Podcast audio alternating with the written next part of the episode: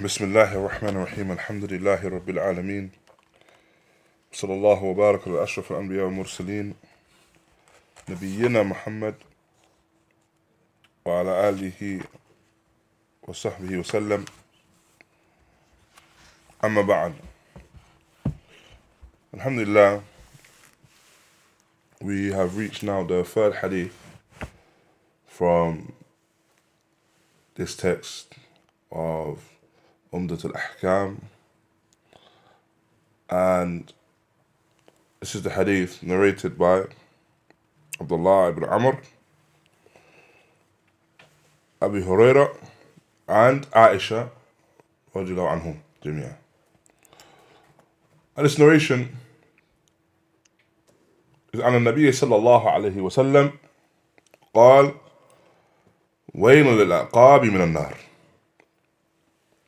This narration mentions that the Prophet ﷺ stated, woe be to the ones whose heels are, yeah, and it was hellfire due to their heels. They mentioned the hellfire due to their heels. And this hadith, as mentioned, there are three different companions that narrated them. As for the narration of Aisha, then this is what is found in Muslim. It's Farad bihi Muslim. The narration of Aisha is found in just Sahih Muslim. As for the narration of uh, Abdullah ibn Amr ibn As, then this hadith is found in Bukhari and Muslim. And the narration of Abu Hurairah, likewise, is found in Bukhari and Muslim. Thereafter, we have a discussion about the narrators of this hadith, and the companions that narrated this hadith. The first of them is Abdullah ibn Amr ibn As ibn Wa'il, who was Qurashi, a Sahmi. And Shaykh al-Fawzan mentions in relation to him, radiyallahu anhu, كان كثير العبادة حافظ الأحاديث النبي صلى الله عليه وسلم رواية عنه كما كثرت عن أبي هريرة. Naam. And so he was known for engaging in much ibadah, and that he memorized many of the hadith, many of the narrations of the Prophet sallallahu alaihi wasallam.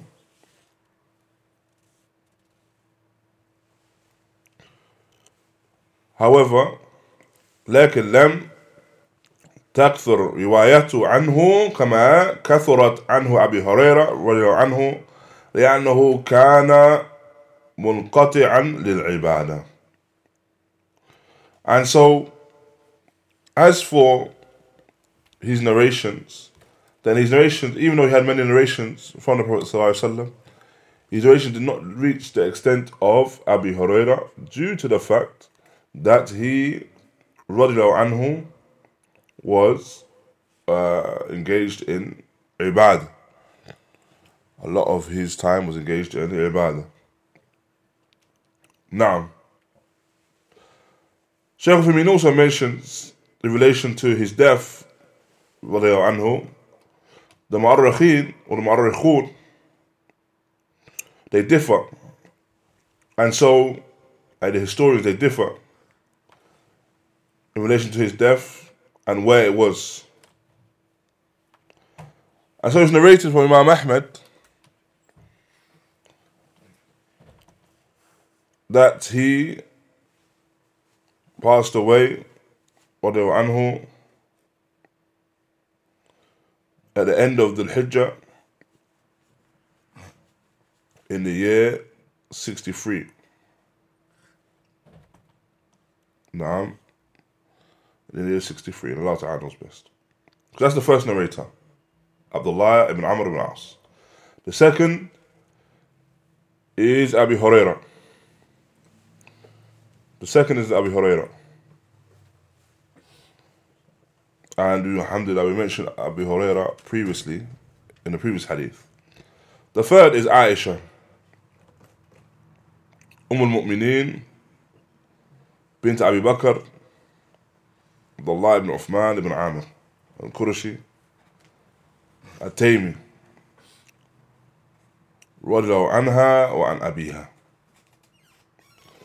So Aisha, the mother of the believers, the daughter of Abu Bakr, Abdullah ibn Uthman ibn Amr. And she was born into Islam. So she was born as, yani, into a Muslim family.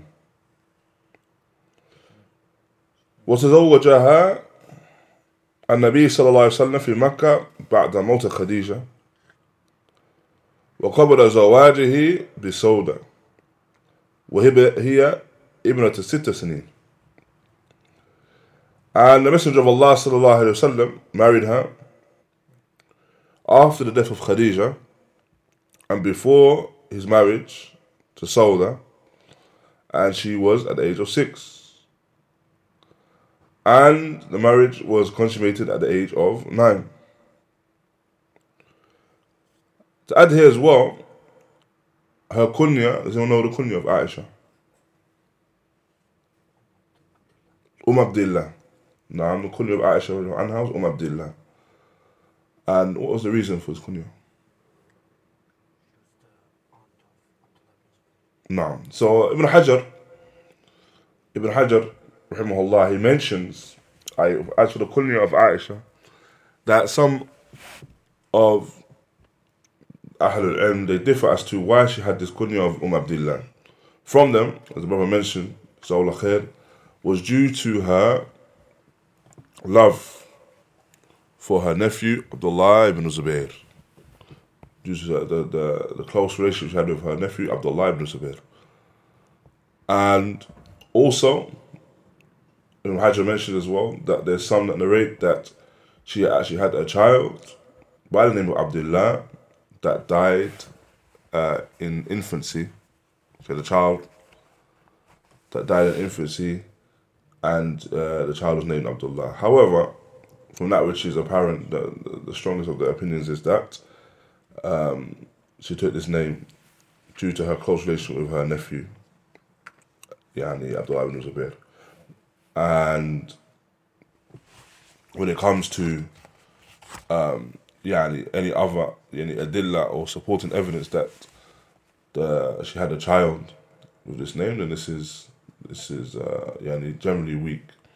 Because of course, if she had had a child, then this would have been they would these children this child would have been mentioned alongside the other children of the Prophet sallallahu alaihi wasallam. Now, and so.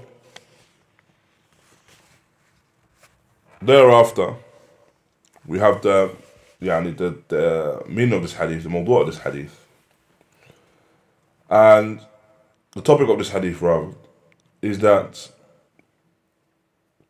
the individual must cover all of the limbs when performing wudhu. The, the, the importance of covering all the limbs when performing the wudhu. And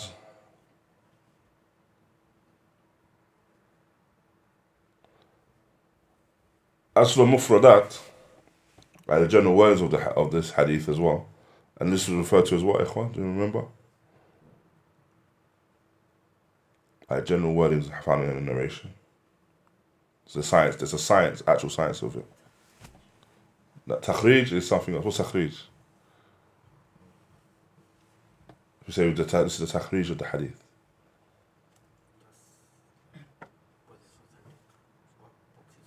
Yeah, where the books is found, where the books are, all of them are correct to be fair. Where the books are found, the relation of Asani, the Isnad, and yeah, and sometimes the hukum, the, the the ruling on the hadith, whether it's Sahih, Hasan, Da'if. So, as for when we're talking about specific wordings, then this is referred to as the Gharib al Hadith. Gharib al Hadith. And there are books that are authored in this particular science. Some of them just going by that name, Gharib al Hadith. Nah, and from the most well-known of these books in this particular science is an, is An-Nihaya. Now, An-Nihaya by Ibn Athir. An-Nihaya by Ibn Athir. Now, so as for the wordings of this hadith, then we have the first word, which is wail,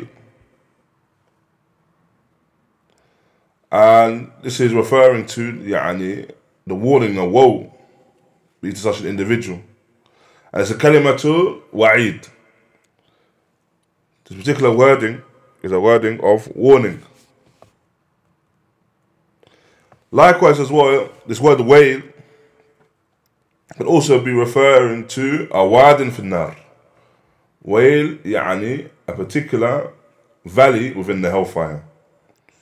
And so when you find this wording found within the nusus, within the text, the word wail, then what can be understood from this is that this is the direct uqubah, the direct punishment for the person that falls into that particular action. Yani that they will be found, or they will find their abode within that particular valley, within the, within the hellfire, wa'iyadu billah. And so, wail can be understood as a general word of warning. Also, it can be understood as يعني, uh, a valley within the hellfire. Likewise, as well, the word wail can be understood in relation to يعني, adab, in relation to the adab, يعني, punishment, umuman. All of that, all of these words are يعني, um, relevant. Allah Ta'ala knows best. Thereafter, we have the word al-aqab. And this is referring to the heels, يعني, the end, atraf, the end of the feet. Naam. And the aqab is the jam, is the jam of aqab. Yeah, so the plural word aqab. However, you have the plural of يعني, araqib, the plural, which is also araqib.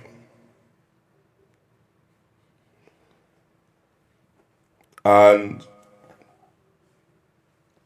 this, in Allah Ta'ala knows best, can be understood to be يعني, what is referred to as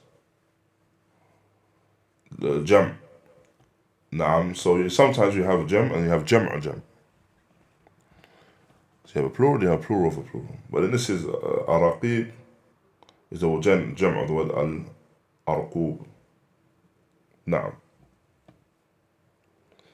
And so, generally speaking here, it's referring to like, the heels, that if the person performs the wudhu, then I am, by missing the heels, this could be the, a means and a reason for their entering the hellfire, due to the fact that they have not completed their wudu. Due to the fact that they have not completed their performing a wudu. Thereafter, you have the words, the wording as well, min an-nar, yani from uh, the fire, and it's referring no doubt to the nar al-akhirah, the hellfire in the akhirah, and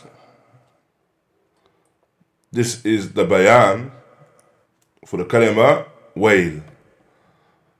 So the warnings wail, and essentially then it's made clear by way by way of the statement min an-nar, jar majur, min an-nar, from the fire. I beware the fire by way of this action. Wallahu ta'ala a'lam. And so the general understanding and meaning of this hadith is that this is a warning against leaving the heels and umuma, generally leaving anything left over when you're making wudu. You're neglecting parts of the limbs when making wudu. Now, for indeed, anything that's neglecting wudu is from yani, the fire. I mean, a means of a person being punished within the fire. Now, and so we understand that if the tahara, so if it comes to the tahara, the, the purification, it's one of the most important of the condition of the salah, then no doubt leaving off something or neglecting something from those conditions or neglecting something, it, which means now that this, this condition has not been perfected.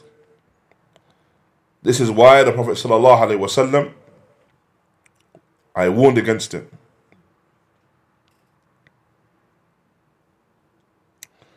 Due to the fact that he's left, something's been left off from yani, the purification. And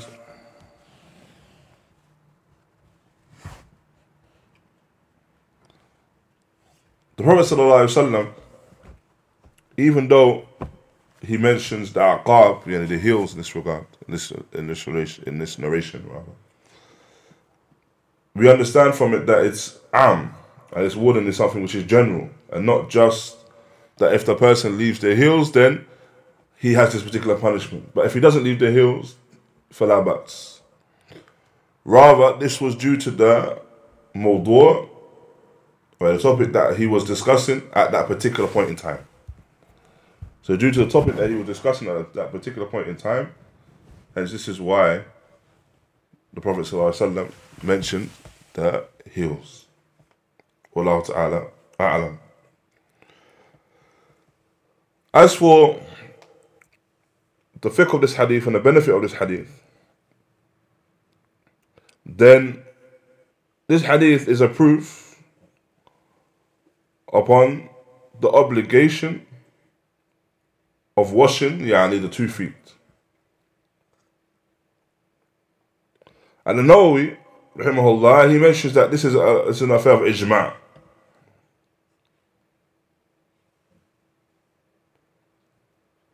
And no one opposes that except for the Shia.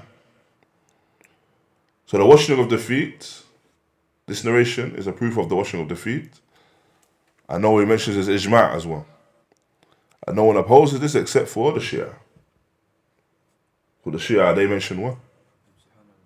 Nah, al-masih. The Shia mentioned the wiping over the feet. However, the haqq is with the washing of the feet and not just wiping. Likewise, this as well, this hadith is a proof that each of the limbs have to be washed, yani comprehensively, have to be washed, yani inclusive of every single part of that particular limb. Naam, and that the limb that the person reaches even beyond the limb. This is just to ensure that they have performed the wudu in a manner which is correct and befitting. Allah Ta'ala knows best. Naam. Likewise as well, this narration indicates yeah, the particular principle, which is al-jaza' min jins al-amal. Al-jaza' min jins al-amal. Yeah, that the recompense is from the same form of the action itself. And so this is due to the fact that the recompense would be that the person's heels would be in the fire, and this is a direct result of them neglecting the heels in their purification. Something that uh, Shaykh al-Fawzan, he mentions as well in relation to wudu, and it's, uh, it relates to this and comes to mind, is that he mentions that from the hikam, from the Um, wisdoms of اقتصاد في استعمال الماء, يعني so the person, he conserves the water that he uses in wudu. From the the reasons of this and the, the wisdoms of this is the fact that if the individual now was to perform wudu and use so much water, this can lead him to becoming complacent and believing that he's covered every single part of the limbs because he's used so much water. But it may be a case that he's used so much water and wasted a lot, and even with that, he hasn't reached every single part of the limbs. So no doubt, when you use less water, it causes you to focus upon the limbs that you're washing and ensure that the water reaches each and every one or each and every part of the limb. Allah Ta'ala knows best. Na'am. Likewise as well, what we understand from this narration as well is that a person falling short and leaving off something from the the limbs in wudhu, then this is regarded as being a kabira min al-kabair. It's regarded as being yani, a major sin from amongst those major sins. Allah Ta'ala knows best. This is what we can understand from this narration. Wallahu Ta'ala a'lam. Thereafter, we have the next narration, which is the narration of Abu Hurayrah, radiyallahu anhu, and the Nabi sallallahu alayhi wa sallam قال: إذا توضأ أحدكم فيجعل في أنفه ثم ينثر ثم لينثر عفوا ومن استجمر فليوتر وإذا استيقظ أحدكم من نومه فليغسل يده قبل أن يدخلها في الإناء فإن أحدكم لا يدري أين باتت يده. السلام. And so this narration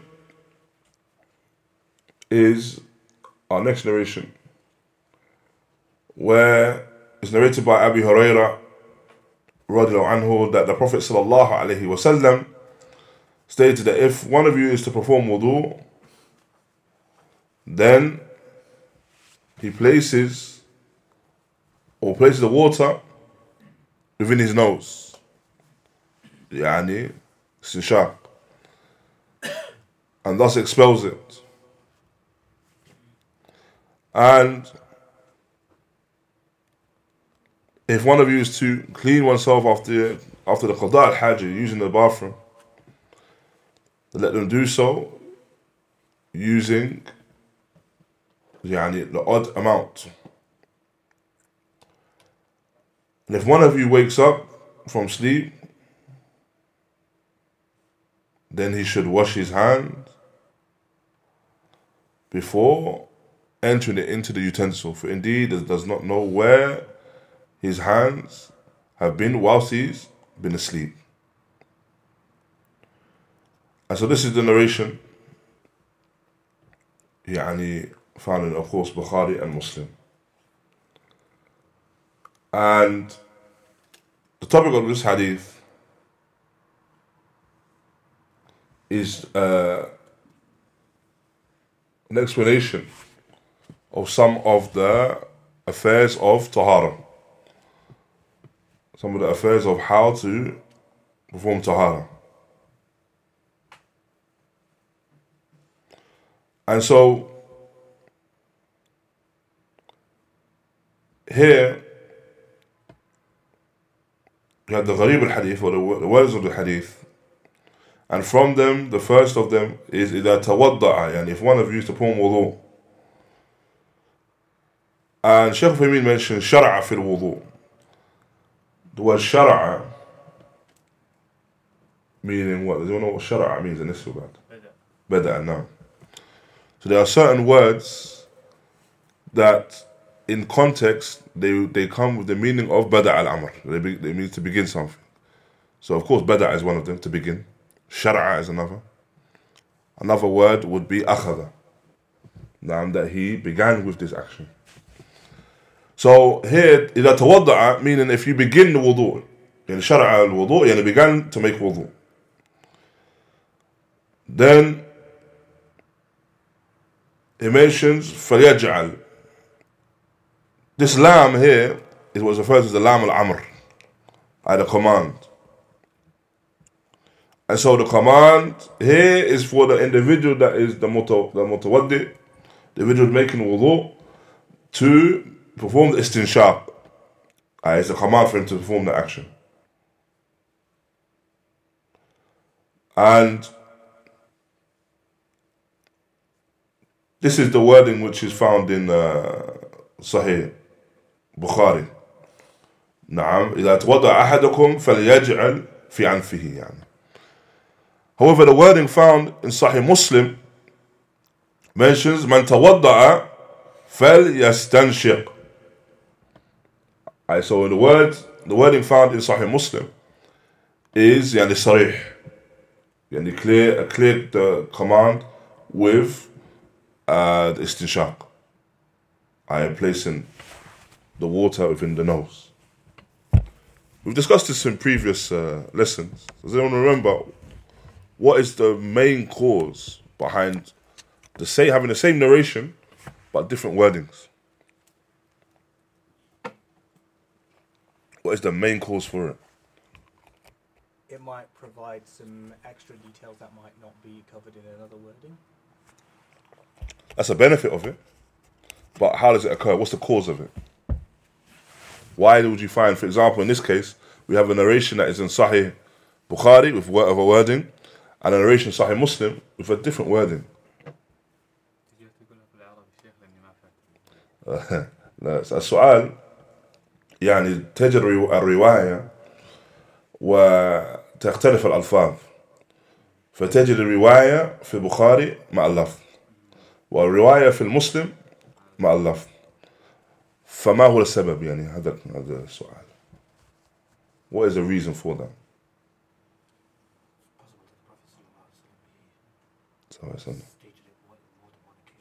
That's one thing. That's one reason. They stated it on more than one occasion. That's not the main reason, but that's one reason. We're looking for the main reason. Now, that narrators, they would narrate by meaning. And this is something which is permissible, to narrate a hadith without meaning. يعني الرواية بالمعنى.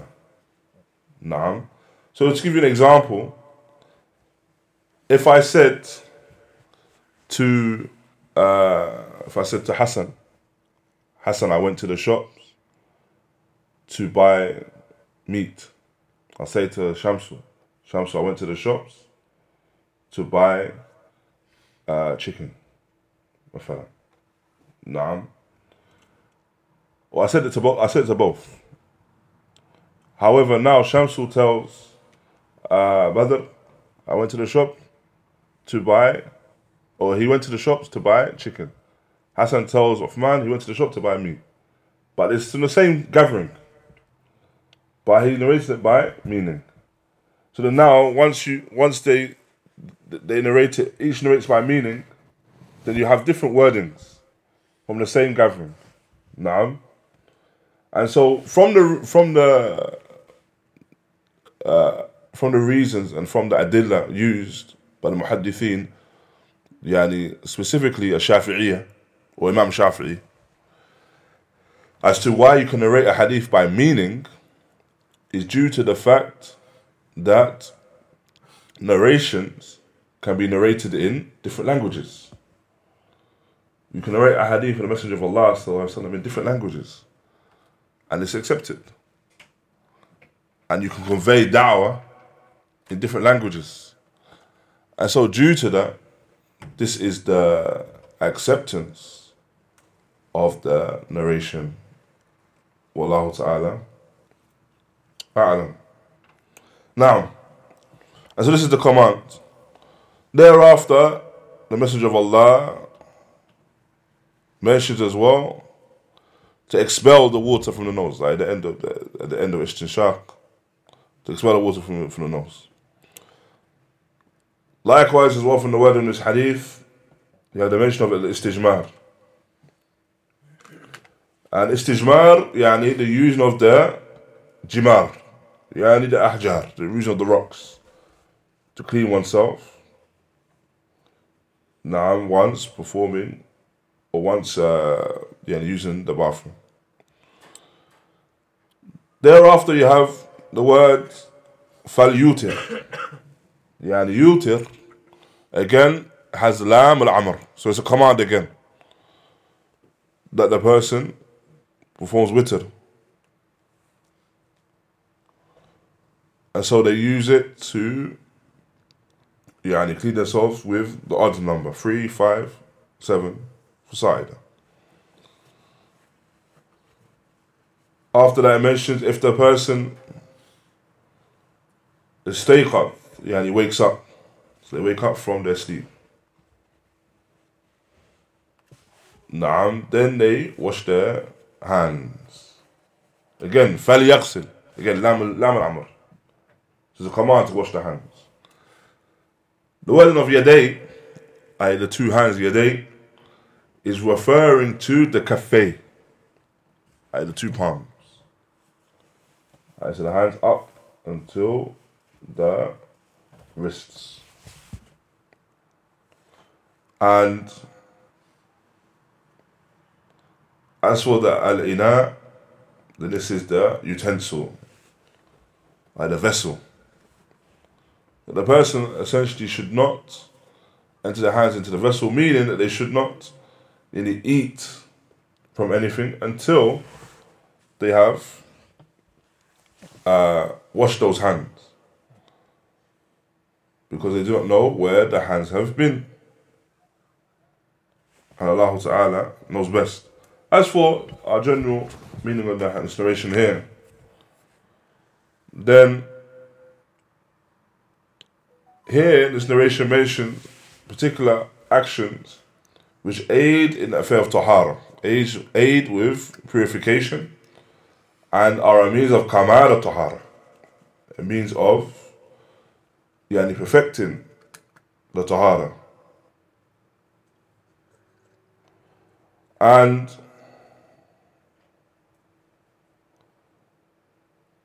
the Prophet sallallahu alaihi wasallam commanded with istinshaq, izaz al-awsakh,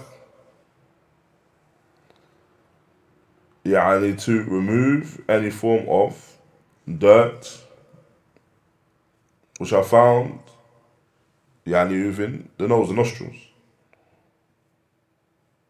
And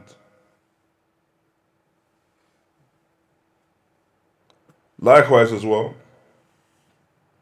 the Prophet ﷺ commanded with, after istinshaq, the istijmar. I perform an istijmar with these three or more, yani in the terms of the odd amount. And so, this is due to the fact that istijmar or tahara, istijmar which is performed for tahara, is ibadah. And the witr is, yani the odd amount, is what is referred to in a lot of the affairs when it comes to ibadah, yani affairs of, of worship. For example, a tawaf. Now, for example, tawaf. The tawaf is how many times? Sabah, seven. And so this is odd. Waram al-jimar, throwing the stones. Sabah? Nah. Likewise. And likewise as well, the, the washing that is done for wudhu is how many times? Three times. Naam. So each, this is just a continuation of the encouragement that the person, that the person Uh, does these actions upon yani that which is witr, which is the odd amount. Allah Ta'ala knows best. Now, the first, the first of the masail that I found from this narration is based upon a statement of the Prophet sallallahu alaihi wasallam: "إذا توضأ أحدكم فليجعل في أنفه ماء ثم yastanthir." I've described it as istinshaq. And this, based upon this narration, Imam Ahmed, and likewise Ishaq, Ishaq is who? Rahaway or Rah- which Rahuyah? You said that with chest. Why? Why not Rahaway?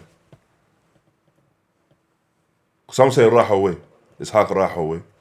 I would say Rahuyah. Okay. Essentially, uh, it's Rahuyah, and uh, Allah Ta'ala was best due to the, the fact that some of and they mentioned al-way, the word way at the end is a wadi min min uh, from the valleys of Jahannam, away, and it would not be befitting that anyone had that in their name. And so, whilst there is a khilaf, then what is um, regarded as being the stronger of the two is that is Ishaq Rahuyah. And Ala Kullin himself and Ahmed, they were upon they were upon the opinion that I from this narration of the obligation of istinshaq, due to the fact that the Prophet sallallahu alaihi wasallam commanded with it, and we know that the asl of a command is wujub. The asl of a command is that it's obligatory, and Shafi'i, as well as Malik, they mentioned that it is sunnah. So they mentioned that it's mustahab, and that uh, it's not an obligation. What do you think their proof is? To say it's not an obligation. Istinshaq. No, the ayah. يا أيها الذين آمنوا إذا كنتم من الصلاة فاغسلوا وجوهكم وأيديكم إلى المرافق وامسحوا برؤوسكم وأيديكم إلى الكعبين وأرجلكم إلى الكعبين. So this ayah does not mention the istinshaq, and so they they they say that this this narration now is for يعني the affair of it being sunnah. However, Allah Ta'ala knows best.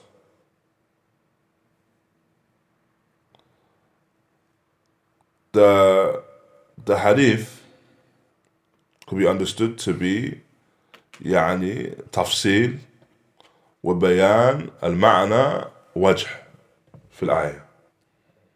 So the ayah mentions the face, and so the hadith I mentioned istinshaq is further clarification of what is inclusive of the face. Yani istinshaq.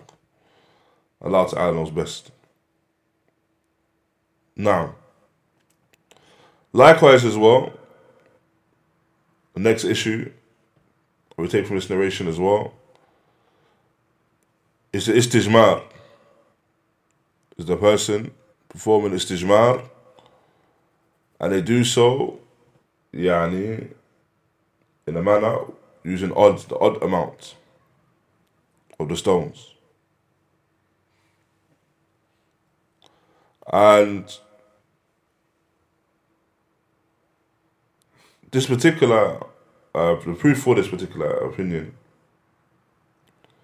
is I the fact that again this narration mentions the command, the witr, the odd amount being used for the istijmar, cleaning oneself after that, using the bathroom. Now,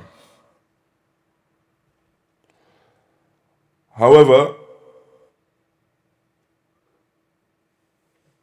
there are those that mention uh, a narration of Abu Hurayrah where it mentions man istajmara falyutir. Man fa'ala faqad ahsan wa man la fala haraj. And so it mentions yani, whoever performs istijmar, then let them do so, or, or they should do so with using the witr, the odd amount. And whoever does so, then they have done well. And they've done the best of actions. And whoever hasn't, there is no harm upon them. There is nothing upon them. And this is narration which is found in Muslim Imam Ahmed, Sunan Abi Dawud, and the Sunan of Ibn Majah. And Ibn Hajar mentioned that this particular ziyadah, I just wording at the end, these particular words at the end, then these words are يعني حسن. Naam, that this is the particular word is Hasan. Allah Ta'ala knows best. So if we was to understand upon that wording, then we would say that it is not an obligation. However, no doubt it is mustahab, and it's best for them to do so. Yani the witr in that. Now, um, the final issue we should discuss from this hadith is the washing of the hands. Now, after waking up, some of the fuqaha, they mentioned that the washing of the hands, يعني, after waking up, is something which is mustahab. This is the opinion of Malik and Shafi'i. However, Imam Ahmed states that it is obligatory, again due to the fact that there's a command in the hadith. And there is no other narration that indicates other than this command. Now, there's no other text that indicates other than this command.